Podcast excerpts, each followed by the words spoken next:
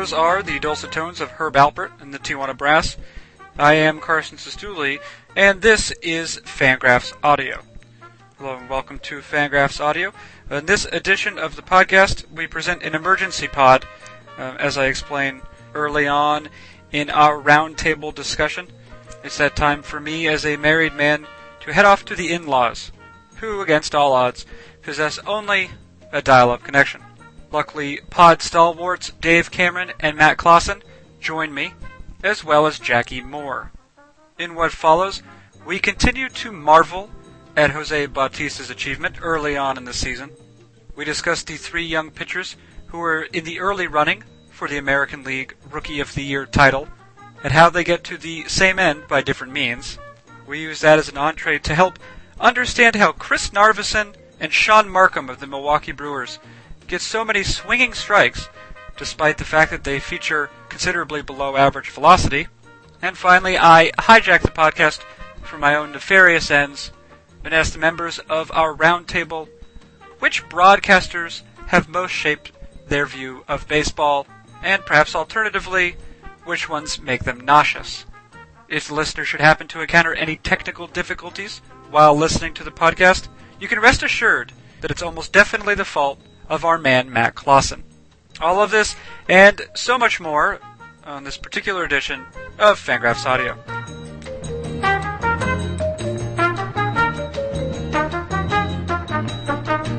It is uh, Fangraphs Audio. I'm Carson Cistulli.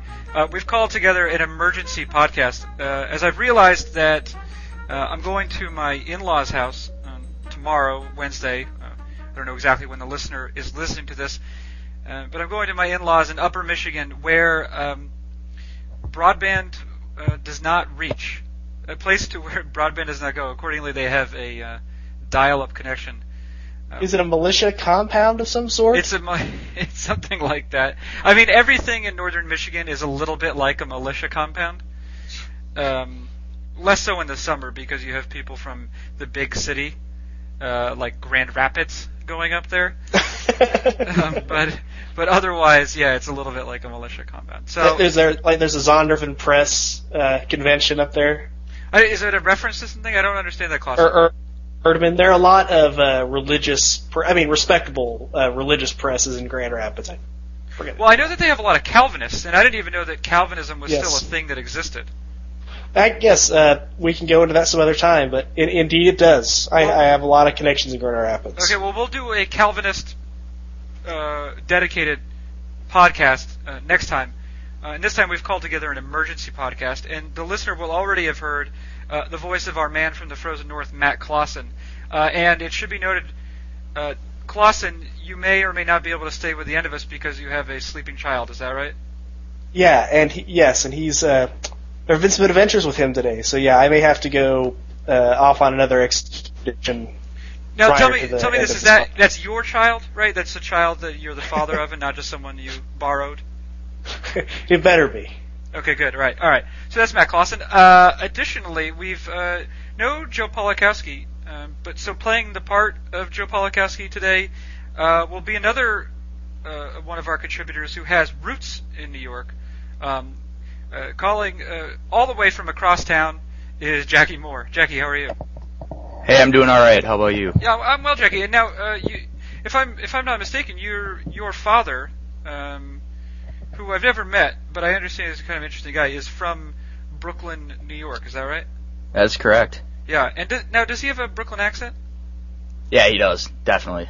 Would you describe yourself as having a Brooklyn accent? Uh, no. Hmm. No, I pronounce my H's. Right. And you, uh, and otherwise you're Midwestern, I would say, uh, Wisconsin, Yeah. Wisconsinite. Yeah.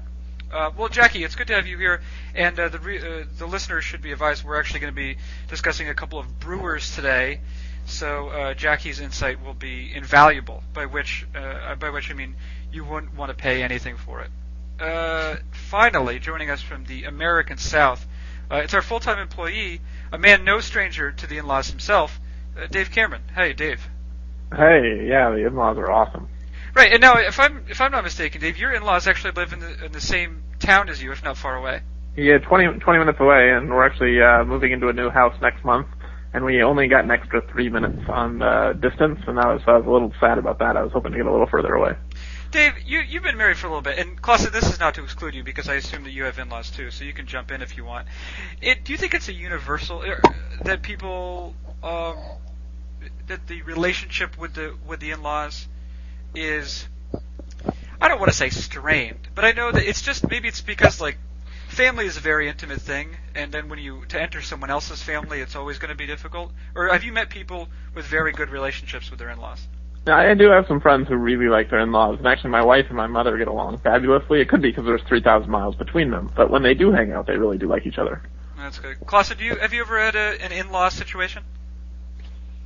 Yeah, well, in terms of having them, yes. But you know, it's yeah. There's always going to be those tensions, but it's the usual stuff because it's just uh, you know when you're around your parents after a certain period of time, it's hard not to sort of revert, or at least for one side to revert to dynamics from when you're a child, Right. and that is uh, look, that's not fun, even if it's your own parents, and then it's pretty weird for the in-law spouse in that situation and, and the parents, and so it's just awkward. So yeah, I get along well with my with my in-laws and and, and my and my mom, but uh, you know, uh, I've always found distance to be a real uh, Oh, does it buff- sweetener. Yeah, buffer in that. So now, now that child in your house, uh, do, do his parents get along uh, with their respective in-laws? Uh, the child swimmingly. stolen. Okay, swimmingly. All right, very good. Uh, okay, well, let's talk. I don't want to get too crazy, but I was thinking we might talk about baseball.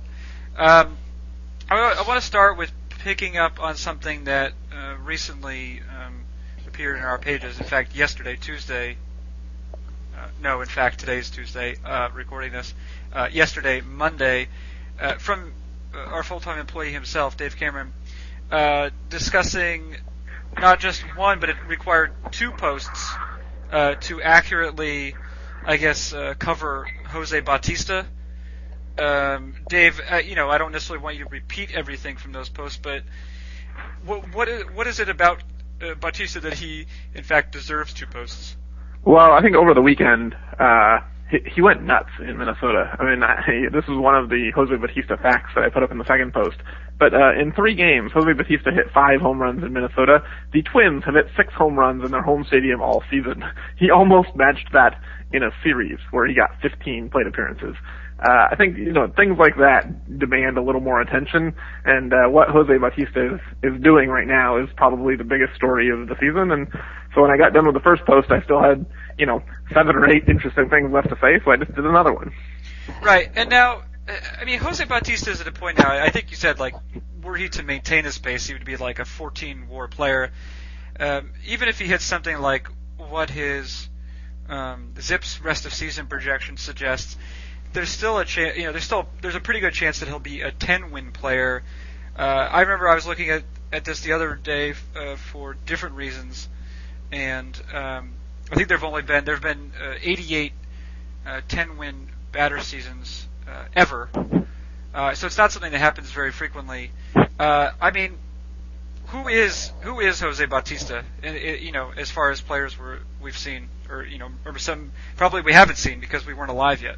Yeah, I mean it's it's tough. I mean I think most people go back to Barry Bonds because he's the most recent player who has done anything like this. And you know, honestly, the approach is kind of similar. Where Bautista has adopted that I'm not going to swing unless you throw it down the middle, and if you do, I'm going to hit it 600 feet approach, which is what Bonds did for 2001 to 2004 when he was maybe the best player ever, uh, or at least in the discussion. Um, and you know, I think with Bautista's surprising breakout, people like to use the steroids allegations or the suspicion of performance-enhancing drugs, and so they'll tie it back to Bonds. It's hard to get away from that analogy, honestly, because it's the most recent dominating performance like this that we've seen.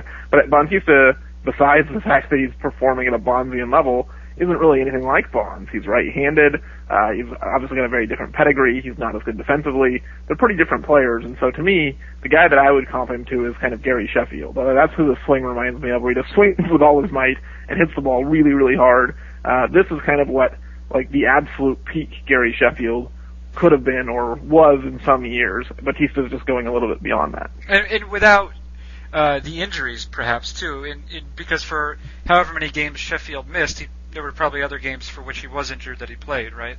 Right, yeah. I mean, Sheffield, when he was healthy at times, was probably the best hitter in baseball. It, they didn't last for long stretches, and he was never the most dominating player over a long period of time. But I think Bautista is kind of having that Sheffield when healthy kind of performance. And so, if if someone asked me who does Bautista remind me the most of, it would be Sheffield. Now, Klaassen, you're up there, as we've mentioned, in the frozen north, uh, by which I mean Canada, of course.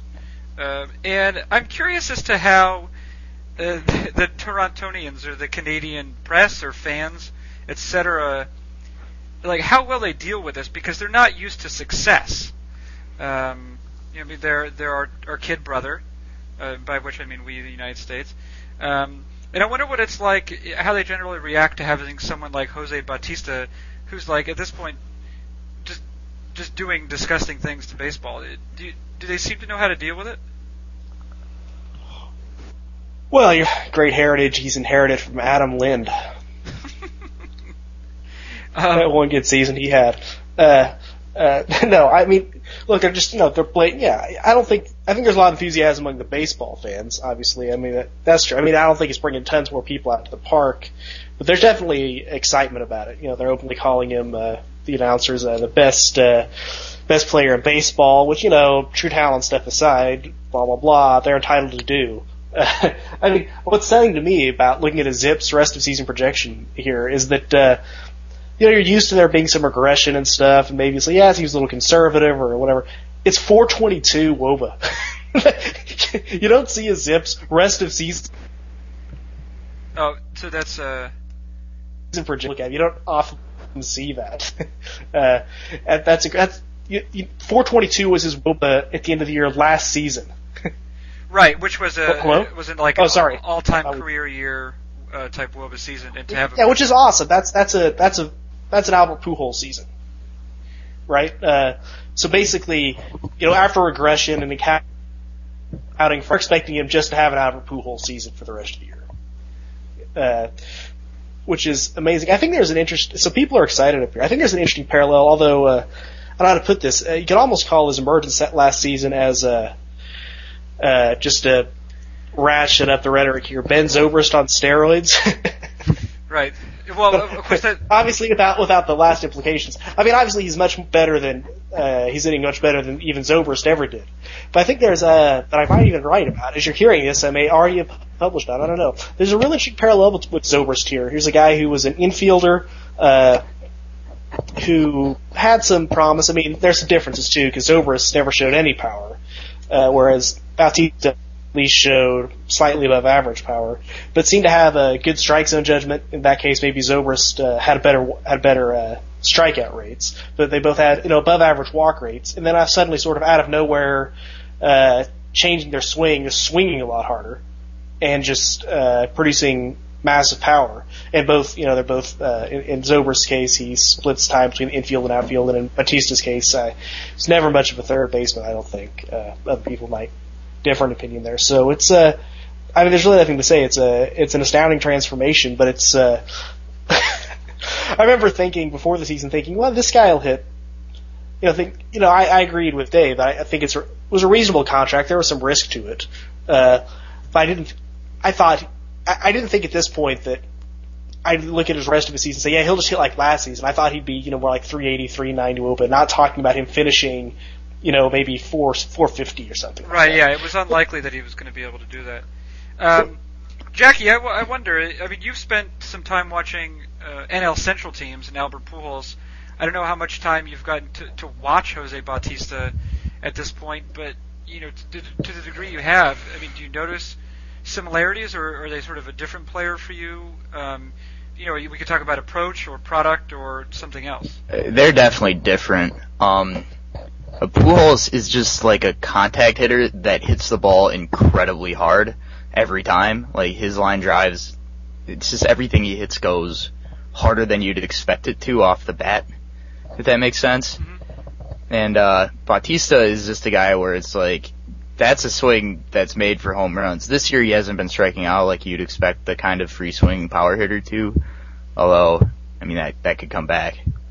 There's a But certain then it- there's a certain violence in Bautista's swing, I think.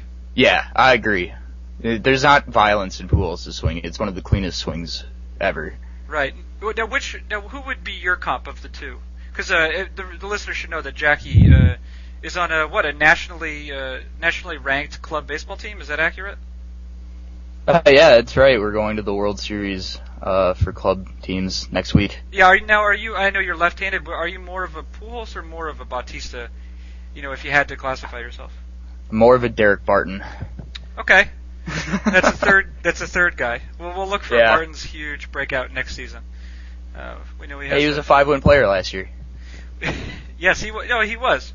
Right, and you're the you're you're our our little five win player, Jackie. Thanks, I appreciate it. You're welcome. Um, okay, uh, so Cameron, uh, c- concluding thoughts on Bautista? I mean, I guess it will never be concluding because uh, the games still go on. But I mean, I guess for how our perspective has changed on him. Yeah, I mean, I think that's probably one of the most interesting things is uh, heading into the season, the consensus was that he was going to hit, you know, 30 to 35 home runs. He would be better than he was before, but he would be probably closer to what he was before the breakout than what he was last year. And there was a big regression coming. And in six weeks, he has completely changed everybody's minds, and rightfully so. I mean, at this point, if he's not the best player in baseball, he's at least in the discussion. Uh, he's in the top five for sure. And we're talking about a guy who went from being a, a non-tender candidate uh, 18 months ago to a guy who, if he was a free agent this winter, might get 200 million dollars. That's insane. Yeah, that's a lot of money. Um, you could definitely afford a subscription to Extra Innings on DirecTV with that sort of money.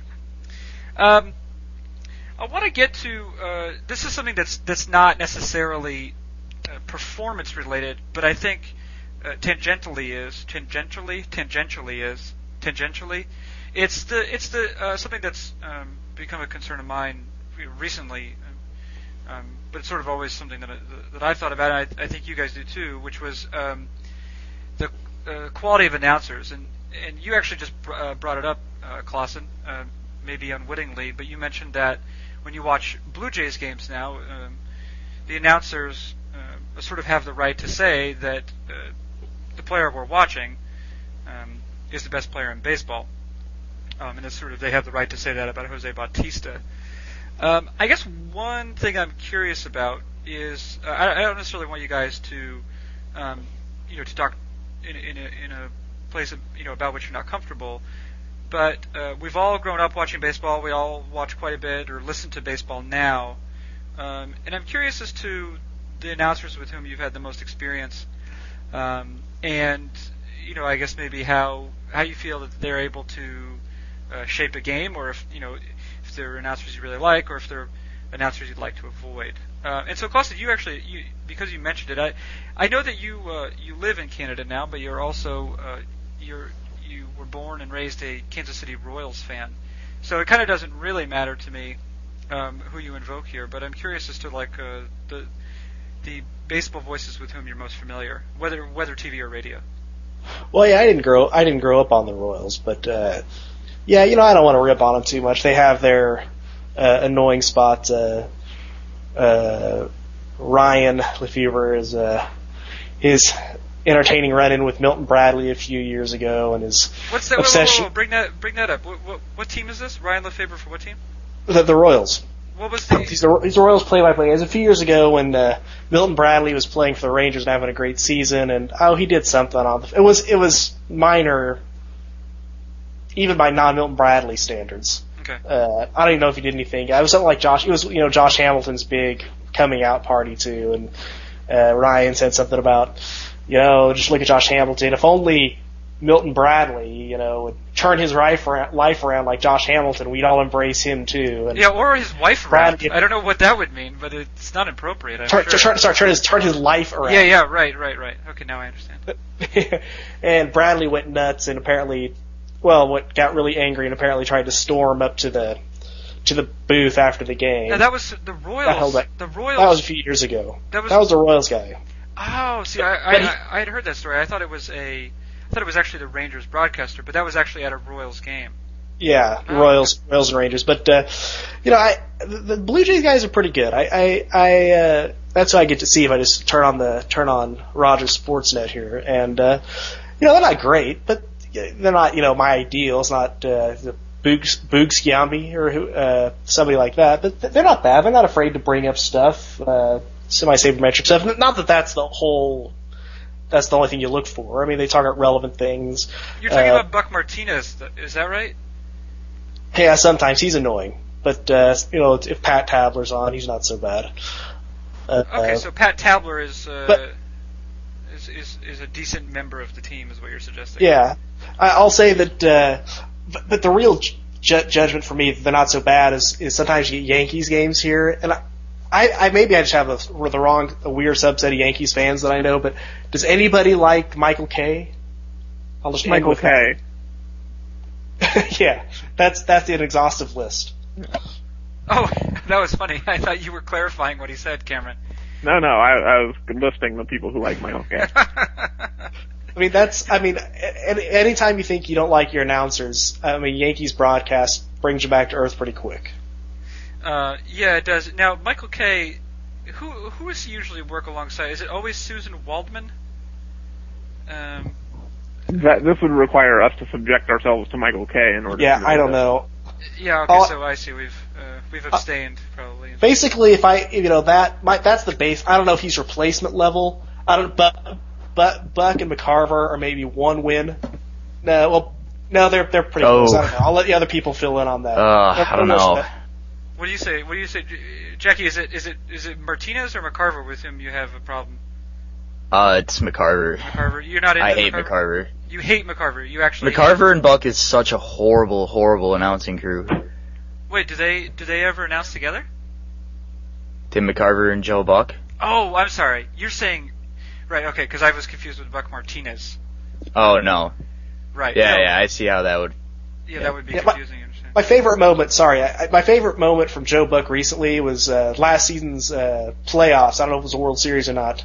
Uh, when Posey was doing something great and goes, "If that kid's good now, imagine how he's going to be when he's in his late 30s." I mean, is that even does even a dumb baseball fan think that?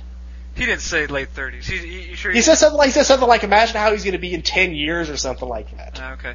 Well, that yeah, that's a bit strange. Um, well, okay, all right. So no, I, and I don't think that. Uh, I think that it would be hard to find um, someone who both enjoyed um, Fangraphs um, and also um, took much pleasure in listening to Joe Buck and and and Tim McCarver. I think that would be a difficult find. Um, now, Jackie, you live, of course, in, in Wisconsin have grown up in Wisconsin. So your choices, uh, I- I'm, I'm sure you've done a lot of listening to Bob Uecker over the years. I sure have. Uh, he, he doesn't really need a lot more praise than um, certainly I'm willing to give him, but uh, I'm curious as to, you know, maybe as you've gotten older and especially with technology, you've been able to listen to other feeds. What it is primarily you notice the differences between those guys, uh, like you know Uecker and everyone else. I mean, Uecker just has the excitement about the game that you don't, you don't, even if the other announcers have it, you just don't get the vibe from them that they do. He's like, and throw in the fact that he's clearly a great storyteller. He has, I mean, he's, he's an actor too. Like, he was on real TV shows and acted real parts, so he has, you know, performance skills that maybe others don't have also. I would say that yeah, I would say that's the case. Like with with Uecker, uh, I think he probably does identify as a performer. I mean, he's hilarious as Right. well, and like he's always willing to talk about. Uh, I mean, one thing I've always noticed about him is that when he's doing like a uh, just a spot for Usinger sausage, Yes, exactly. His advertisements are worked in so well. yeah, and he owns it, and he'll he'll go on and on about the quality of Usinger sausage and exactly what he would like to dress, uh, you know, how he'd like to dress his sausage, and exactly. Well, yeah, yeah. A big part of announcing is filling up your dead space too, and he's so good at it. Right now on the on the TV side, you have uh, Anderson and Schroeder. Well, I mean, what's been your experience with them? I like them a lot. Uh, Schroeder is really, really stupid, but uh, there's a really good uh, dynamic between the two of them. Like before Brian Anderson came in, we had Daron Sutton, who I think is with Arizona now. I don't want to say, but anyway, like they, cl- it, it was like really hated each other. They were blatantly insulting each other on the air. It just wasn't fun. And then Brian Anderson comes in and they get this good interplay and like if you listen to uh, Roy Halladay no hitter in the playoffs. Brian Anderson announced that. I thought he was great for that, and I think he's he's just a genuinely good play-by-play guy. Is this the Brian Anderson who used to be a left-handed pitcher in the majors? No, not at all. Uh, No, but okay. curiously, that I- was uh, quite a fun t- career transformation. I believe actually that uh, Brian Anderson. Uh, well, I might be incorrect, but I believe he's now actually the color man for uh, Tampa, Tampa Bay. Yeah, for Tampa Yeah. Bay. There you go. I thought that Brian Anderson had become an announcer, but I wasn't sure if he was in Milwaukee. No, and I, from what I've heard, I, I've seen one Rays game with him announcing, and uh, from my understanding is he's actually pretty good. And of course, he's replacing Kevin Kennedy, um, who Enough said. Right. Yeah. I I mean, Kevin Kennedy's not is not a favorite of mine, and um, I think Anderson is uh, a little bit more playful. Um, well, one thing, uh, just as I've started uh, briefly doing these broadcast reviews, is um, there seems to be generally a, a reluctance on the part of any announcer. Uh, they seem to be mortally afraid of making a show of themselves.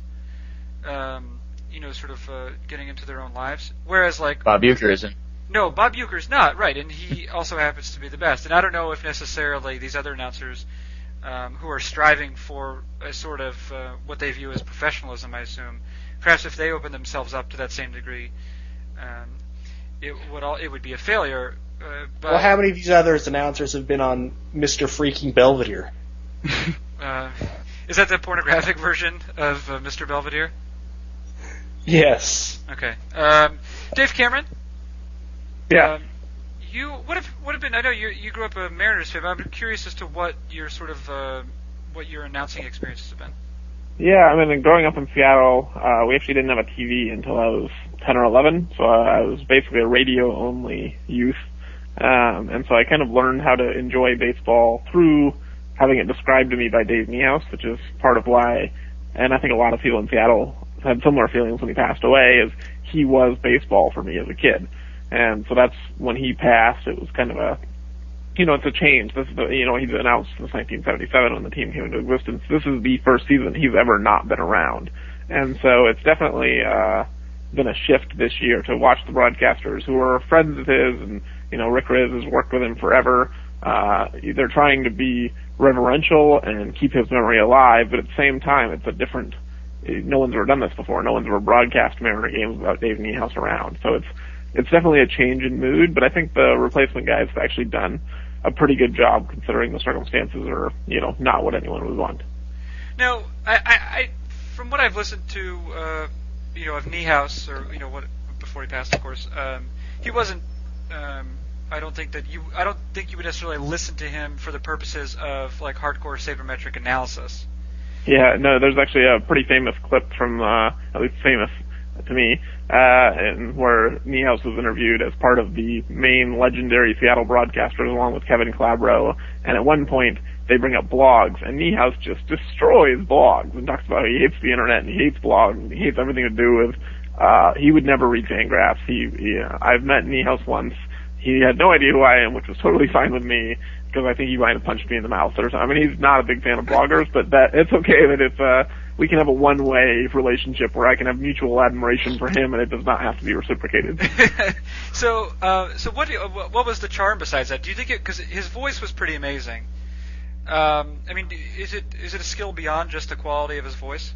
Yeah, I mean, he, he definitely had the classic announcer voice, but I think there was also something remarkably cheery about a man who called a team who was so terrible for so long. They I mean, were like, really bad. They've been bad for a long for, time. for the, from 1977 until I think what 1994, they you know, never won. They made the playoffs for the first time 18 years into their existence. Uh, this was not like um, you know he didn't have a whole bunch of good memories he could lean back on and be like, well, the team's terrible now, but remember the good times of a couple of years ago. There were no good times, and so for those of us who grew up rooting for a team that was continually hopeless, uh, Niehaus was able to in, impact us with some kind of love for the sport beyond the team. And I think that's really important. If the team is terrible, but you can still make the sport enjoyable, then we're really going to appreciate you as an announcer. Okay. All right. Well, I uh, I appreciate uh, the three of you for indulging me in this particular topic. Something I'm very enthusiastic about. Um, now let's. Uh, I'll turn it back over to uh, actual baseball analysis. Uh, Cameron, I believe you actually uh, has, has sort of an interesting idea about three young pitchers. Could you develop that for us? Yeah, well, when you're bringing up things to discuss, uh, I think one thing that um, interests me is maybe the comparison and contrasting of three young, good rookie pitchers in the American League. Jeremy Hellickson, Zach Britton, and Michael Pineda are off to really good starts, and I think they would probably be considered the front runners for the American League Rookie of the Year right now. And uh, they're very different. I mean, Jeremy Hellickson is nothing like Zach Britton, who is nothing like Michael Pineda, and Britton and Pineda actually faced off last week in Baltimore. And to me, it's interesting that we have three pitchers come into the league in their first years doing really, really well, uh, who are so wildly different. And so, um, I just thought it would be an interesting topic of discussion to find out whether people prefer the high velocity, high strikeout guy in Pineda, the extreme ground baller in Zach Britton, or the guy with like 12 pitches in Jeremy Hellickson. Okay, well let's bring it. Jackie, let's go to you first. Have you been able to see all three, or I, I, guess even if you haven't, you could sort of discuss types, right? If we say that they're all having kind of similar performances, but uh, getting there by different means. If there's a if there's a type that you prefer. Um, yeah, I haven't really gotten to see much of them. The only one I've seen throw a full start was Jeremy Hellickson, and that was actually his first start last year, uh, which uh, he actually reminded me. His fastball reminded me a lot of Yovani Gallardo. For what It reason? just in in the terms of it, it was the way it came out of his hand and the movement on it. okay. And he just and he could just put it wherever he wants to. Is there is there a, a type of these pitchers you have? And you know, we sort of have the uh, like Cameron was saying, Hellickson as sort of a moderate stuff guy, and actually that might be um, interesting to discuss what stuff might mean because Cameron, you wrote that piece last week, of course. Uh, then there's uh, Britton as, a, as an extreme ground ball guy, and then Pineda, who just who is currently leading the, the league in average fastball velocity. Uh, I mean, is there a type to which you're drawn in particular, and, and, and why? I mean, uh, the ones I think I like watching the most are the the guys with the pit, the pitches with the great movement, which uh, Britton has just has one pitch. I don't know if you call it a, a cutter or what you or a slider, maybe, but it it just it just breaks on. It looks like it's going to hit the batter, and then it ends up in the other's other batter's box. It's crazy. I love watching those kinds of pitchers. Are there any others that sort of uh, fit that basic mold for you? Well, it's watching Zack Greinke since he's come to the Brewers.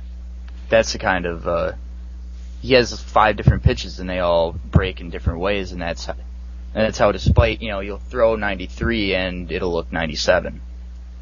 Right. Well, I noticed that about uh, eh, being able to watch Greinke a little bit more, you know, especially on local TV. Um, he doesn't really impress with like straight up velocity, but he's obviously doing a lot. Uh, I mean, except, with the exception of giving up five runs in the fifth inning the other day, doing a lot to keep hitters off um, off balance. I mean, I'm, you know, what, is that is that a question of movement? I mean, it's it's a combination of everything, like movement and stuff and location, obviously. But I think the movement is a big deal, especially when you have so many other pitches that you have to look for. Right. Okay. Klaassen, do you have a do you have a sort of favorite of this type's uh, that, that you like to look for, especially you know the three uh, that um, that Cameron brought up here? Aesthetically speaking, or in terms of who would I rather have? I we'll do both. Uh, aesthetically, I don't know. I like, uh, you know, I haven't gotten to see Britton pitch, uh, uh, uh, other than isolated instances this season. Uh, it depends. You know, if a guy works fast, I hate to say it, I, I, I enjoy that. but just in terms of pitching, uh, I, uh, I, uh, nothing against Britton's quality as a pitcher. In, term, in terms of aesthetics, uh, I would prefer the other two. I mean, ground balling is, is great in terms of quality. I, I like to see a lot of pitches, and you know, look, I'm a testosterone person too from time to time, and I just like seeing a guy who can throw really hard. But if I had to pick, it would be a guy like Hellickson in, in terms of aesthetics. Now, in terms of quality, I think it would kind of be the same way actually. Uh, look, uh, if you can prevent guys from getting on base, you can keep the ball from going out of the park, you're a good pitcher. And and uh, so far, it seems like uh, Britton has done a good job of that. Uh, I, I'm not overall. I mean, uh, the ground balls are great. I'm not overall a you know, the, the Minnesota Twins type of approach, uh, and, uh, you know, where, you know, you know, you're more concerned about, uh, keeping, I mean, it's a very crude way of saying it. It doesn't really do justice. Pitch to contact. It's, yeah. Is it, is it my favorite thing? Because, uh, you know, Vin Mazzaro did an excellent job of pitching to contact last night, which is, unbelievably unfair. But uh, but look, it's working for Britton. Uh, I, I'm just, but in terms of you know long term, I mean, I don't know. I mean, I, it depends on you know this this brings a lot of scouting stuff that I, I'm not comfortable talking about. I mean, I don't know if. God, Well, uh, just- Klaassen, what are you- what- what something- are you- there's What are you There's something- comfortable talking about, Klaassen? No, no, no, no. I'm just saying. I don't. I mean, I'm, I'm talking about. I don't know. Health is the huge thing you're talking about. What's the future of these guys, right? I mean, I don't. I don't. I'm not going to sit here and say, well, I'm looking at. I, I don't know whether Pineda's motion is the kind of thing that scares scouts. I think it's great, uh, but God, the guy is. I was. We were talking beforehand. I don't want to put, anybody on the spot, but I think there were a lot of doubts uh, among us when we were in Arizona about whether Pineda was really ready to start in the big leagues, uh, and, and it didn't help that we saw him getting. Uh, uh, lit up by the Indians, and everyone knows that those guys aren't going to hit this year. Uh, and there doesn't seem to be any problems here. he doesn't seem to be really uh, struggling too much. There's not a. He's not one of these guys you look at. Oh yeah, well his ERA is low, but look at his xFIP. there's, there's not a whole lot that uh, Pineda has done wrong so far. Yeah, uh, well, that's true. Now, Cameron, uh, one of these guys is on the team that you know you write about more than any other because of uh, the USS Mariner. Uh, you know, is Pineda the guy you'd want to have on your team of the three of them? Yeah, you know it's tough. I, I've always been a little bit of a, a skeptic, I would say, when it comes to Pineda. Before the season started, I wrote a piece for USM saying that Pineda wasn't ready for the big leagues. He has then shoved that down my throat for the last couple months, which I've been totally fine with. Um, but you know, I think for me, Pineda is not necessarily the type of pitcher that I think has is set up for really long-term success. It doesn't mean that I think he's going to be bad, but I think right now Pineda is relying on he's essentially a two-pitch pitcher. He's got a 96 mile an hour fastball that he throws up in the zone, and he's got a hard breaking slider, which is his knockout pitch when he's going for a strikeout.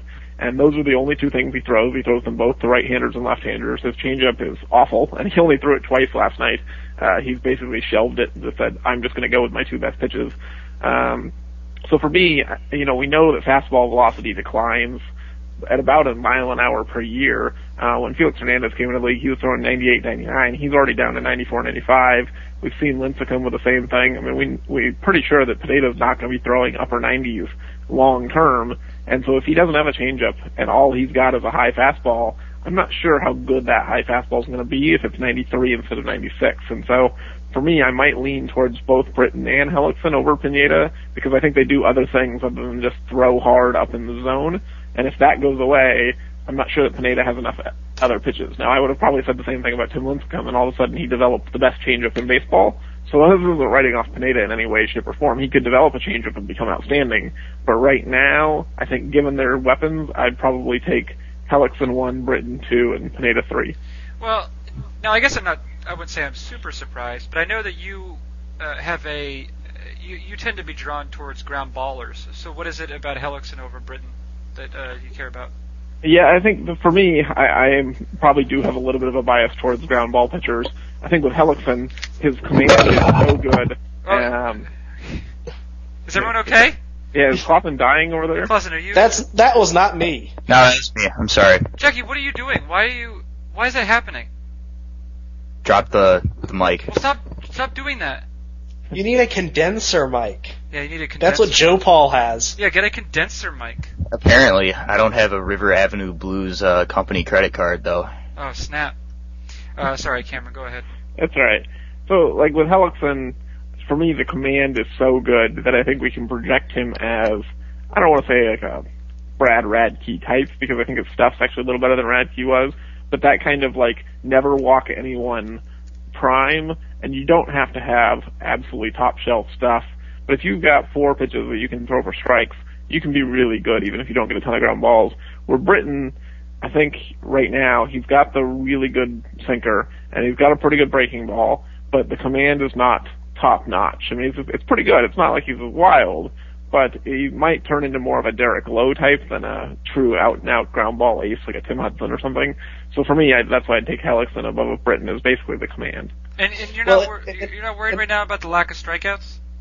Not really. I mean, to me, I think you know, uh, it's what six weeks. Hellickson struck out a ton of guys in the minors. He struck out a ton of guys when he came up last year. Um, you know, he's being stretched out. I, I, the Hellickson stuff is there to strike out hitters. Uh, I'm not overly concerned that he's not doing it right now.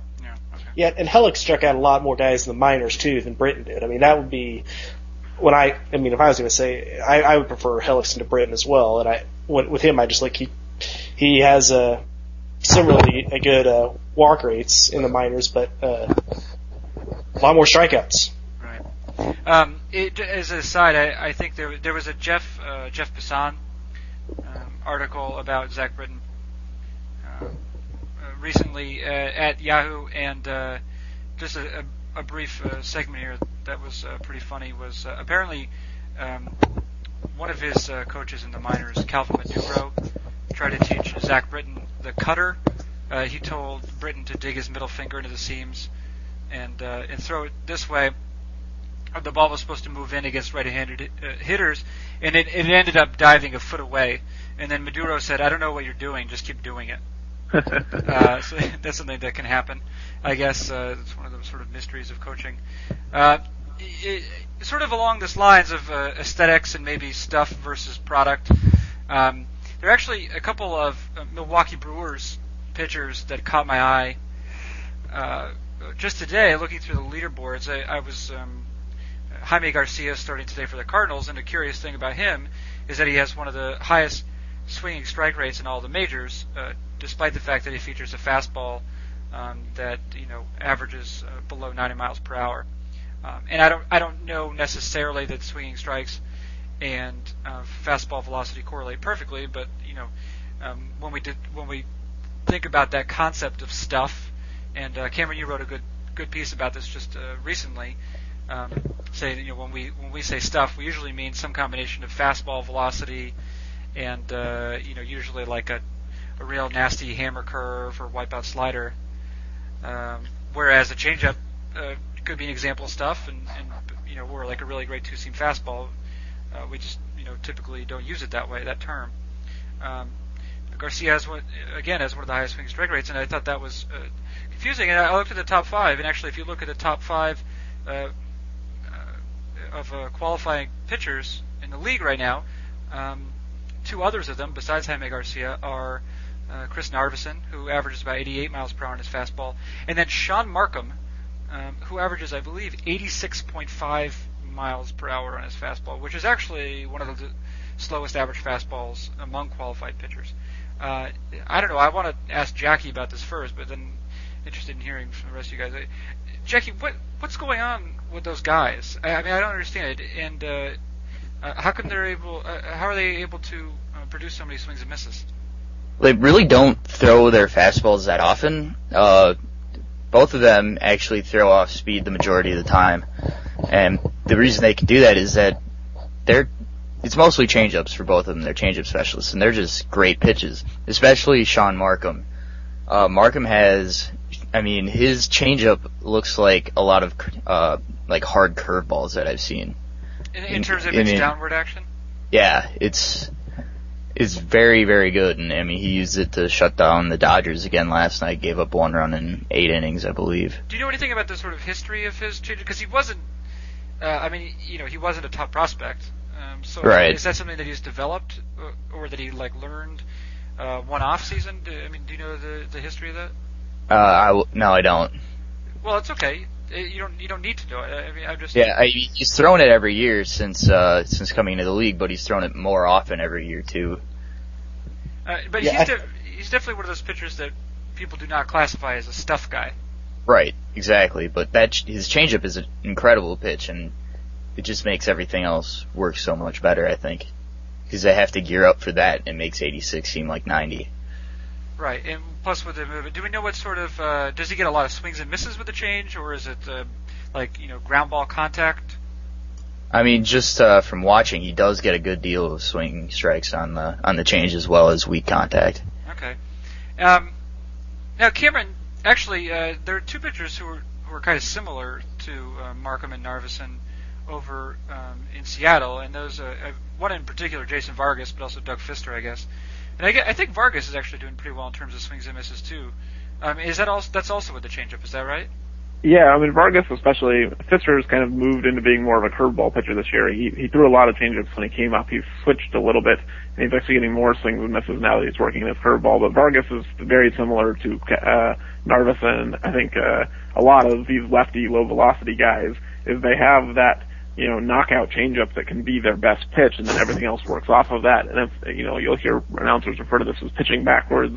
And this is kind of what my post was about last week in the stuff thing is I don't think anyone should look at Shaun Marcum and say he has bad stuff. It's just not high velocity stuff. But for 86 to 90, it's really good. And his changeup on a scouting scale is probably a 70 or 75. It's not quite Lincecum, but it's it's in that category. I mean, Marcum's easily got one of the best changeups in baseball. And so, you know, I don't think we should look at Shaun Marcum and say he's not a stuff guy. How's he doing it? It's deception. Uh, his changeup has legitimate movement, and I think when people hear changeup, they just think slow fastball. But if you look at good changeups, these things dive and they sink and they tail, and you can really get uh, basically breaking ball movement on a changeup. And if you can also get a hitter to think it's a fastball, that's devastating. So, uh, Cameron, I know you were uh, just talking about you know some some guys with velocity like Pineda or Lincecum, Felix Hernandez, whose velocity drops year after year. I'm curious um, if, in terms of long-term success, if a pitcher with an excellent changeup um, that is a, a, pitch that's based on uh, way more on movement than it is velocity. Do we do we have any knowledge as to whether that uh, that sort of pitcher profiles to have a longer slash more successful career for for that reason? Yeah, you know, it's a, a little tough to study these issues because we only have the uh, pitch type data back to 2002, and we only have PITCHf/x since like 2007. So we don't have, you know, 30 or 40 years of database history where we can go back and say, oh man, this, this pitcher who threw this type of pitch lasted a lot longer. We have to rely on anecdotal evidence, but I would say that anecdotally, and again, I can't prove this uh, without a shadow of a doubt, but I think it's definitely true that a pitcher who throws a changeup, who gets by without pure velocity at an early age, is likely to age better than a pitcher who is essentially getting outs by throwing really hard. And uh, I think we can we can all list a long list of uh, pitchers who've come up, thrown really hard, and blown out their arms, come back and have never been the same. Where you get a guy who, I mean, Shaun Marcum's had significant amounts of arm problems, and he's just as good as he ever was. I think in part because he doesn't have to throw 93 in order to get people out, and so you know whether it's because pitchers are able to rebound and still succeed without throwing hard, or whether it's just because the changeup is a more effective pitch. Um, you know, without the big velocity that they had earlier in their career. I don't know that we can say for certain as to why, but I think if you're going to give me two pitchers of similar value at a young age, one has a great changeup and one doesn't, I'm taking the guy with a changeup every time. Where are you going to take him? Like uh, to the woods or something? Maybe at prom. Oh wow, okay. Um, well, I think that that might only be allowed in certain states. Uh, and my guess is North Carolina isn't one of them. Definitely not. um, okay. Well, uh, I regret. Um, uh, well, I don't know if I regret it, but uh, I'm sorry to say that in the in the time that we've been talking, uh, Matt, Matt Klaassen has uh, has had to go to take care of the small child that he had kidnapped. Um, uh, so we'll say goodbye for him. Uh, while he's gone, do you or or Jack, do you have anything to say about about Klaassen behind his back? Uh, you know, I think it's probably best if I uh, keep my passive aggressiveness to uh, our internal mailing list and don't put it out on on the public airways. What about your aggressive aggressiveness? I don't, you know, I don't have any of that. I, I'm only a passive aggressive kind of aggressive guy.